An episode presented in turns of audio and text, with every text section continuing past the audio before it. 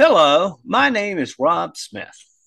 By now, you've heard about the Supreme Court's decision in Students for Fair Admissions versus Fellows of Harvard University and the University of North Carolina.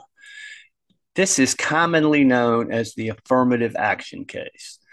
The decision came down on June 29th, 2023. It was a 237 page decision and I have read every page and footnote. I wrote an article explaining it and analyzing the justice's reasoning.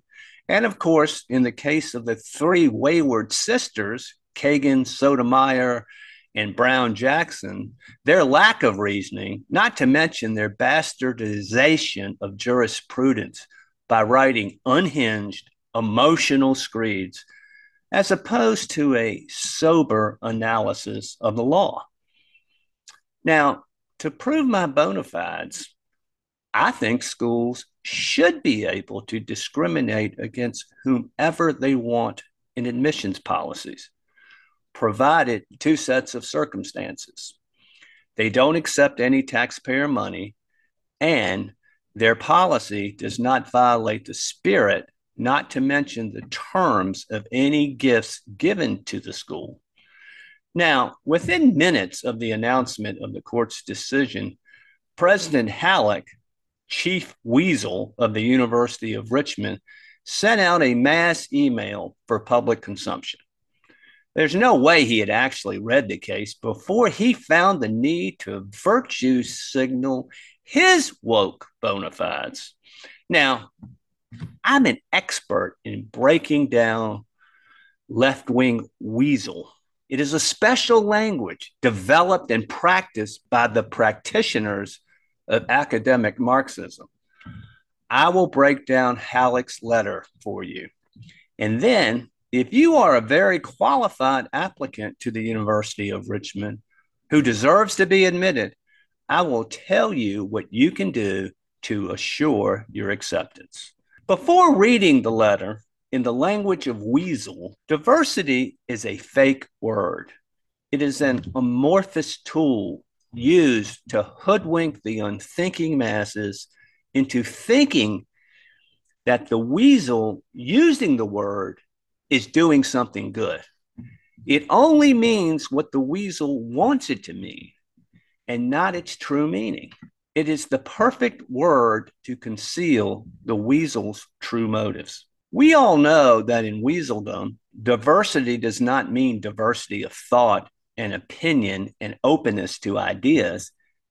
It means the exact opposite. See George Orwell. The university is solely interested in filling its ranks up with those who share their leftist ideology.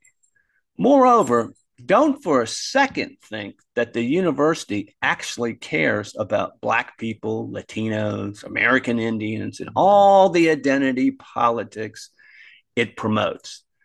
These people are simply tools of the revolution. Now, if you think I'm being overly dramatic and John Birch like, go back and look at our videos, such as our series on Elizabeth Gruner on You Are Woke. To the university's faculty, it's all about tearing down the fabric and foundations of conventional society. And this all stems from the faculty being brainwashed through the Marxist ideological teachings that mostly stem from the Frankfurt School. The Frankfurt School was founded in 1929 in Frankfurt, Germany. The Frankfurt School perspective of critical investigation is open minded and self critical, and is based upon Freudian, Marxist, and Hegelian premises of idealist philosophy. To fill the omissions of 19th century classical Marxism, which did not address 20th century social problems, they applied the methods of anti positivist sociology, of psychoanalysis, and of existentialism. And this thinking has seeped into the curriculum of every university in America. Now, the letter. Dear fellow spiders, today the United States ruled on two cases of importance in higher education, blah, blah, blah. The court held that the admission practices of Harvard University University of North Carolina violate the Equal Protection Clause, blah, blah, blah. To ensure compliance with the court's decision, we will closely review the opinion and consider its implications for our admissions policy. The chief weasel does not say that the university will comply with the Supreme Court's decision. I read the case. It's pretty black and white. While the court's decision affects the admission practices of many colleges and universities, and thus one aspect of enhancing diversity, it does not change our ongoing commitment to building a more diverse, equitable, and inclusive university community and ensuring that all spiders feel as though they belong in our web and can fully and authentically participate in university life. What this means is we want to let in dumber people and low achievers and discriminate against smart people who we don't like because they likely will be much harder for us to indoctrinate into our Marxist cult. The chief weasel states that the court's decision does not change our commitment to building a more diverse, equitable, and inclusive university community. One not versed in weasel could read this that diversity means diversity of thought and opinion. Equitable means not discriminating against high achievers and smart people in favor of dumb people and low to average achievers. But the chief weasel means the exact opposite of this. Inclusive could mean a university that does not agitate racial politics and tell white people how bad they are, such that everyone can get along. The chief weasel uses inclusive to mean we want our left wing activist student body to be excluded from any diverse thought so that they will feel inclusive. Now, what this gobbledygook feel good weasel language means, and it's clear, is President Hallock is going to do everything he can to break the law. This is a trick of the left. They know what the law is, but they openly defy it, knowing that it will take years to litigate their violations.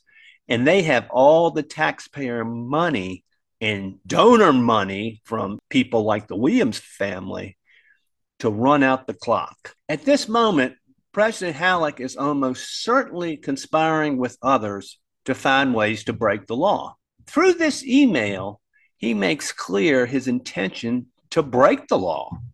So, if you are a worthy applicant and a high achiever applying to the University of Richmond, I suggest you attach a draft 1983 civil rights lawsuit against the University of Richmond and name President Hallock as a defendant and use his June 29, 2023 email as an exhibit. There are a number of remedies under the law where someone who's been injured can sue one who purposefully breaks the law to injure you. And when one conspires with others, it becomes a conspiracy to injure which sometimes, as in Virginia, leads to treble damages and attorney fees awarded to the litigant. I would attach the draft lawsuit right to your application to let the left wing weasels know that you are not effing around. Don't fuck with me, fellas! This ain't my first time at the rodeo. If you would like to learn more about the left wing, anti intellectual fiefdom of absurdity at the University of Richmond, go to our website, urwoke.net. Thank you very much. That's problematic!